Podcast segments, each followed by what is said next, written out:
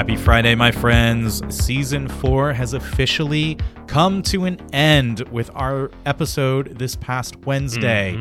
But season five is coming.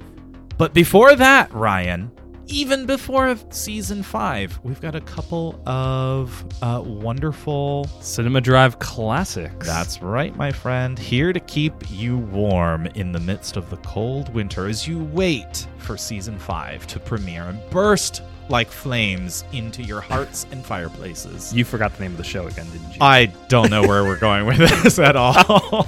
yes, we've got some classic previous episodes to check out again. We're going to choose ones that we think you need to give a second listen.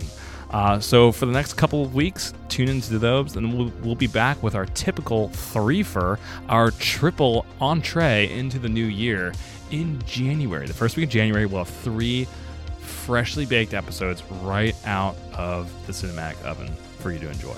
Grandma's cinematic oven. Mm-hmm. Definitely. Uh, Jason, best movie with a grandma in it.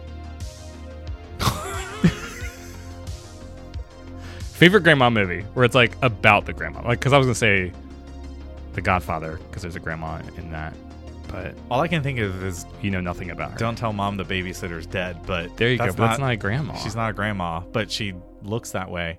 Or at least she did when I saw the movie. Jason, I'm gonna take it. It's the holiday season, and I want to be of good cheer, and you deserve it. Okay, thank you. You've been really good this year. Thank you.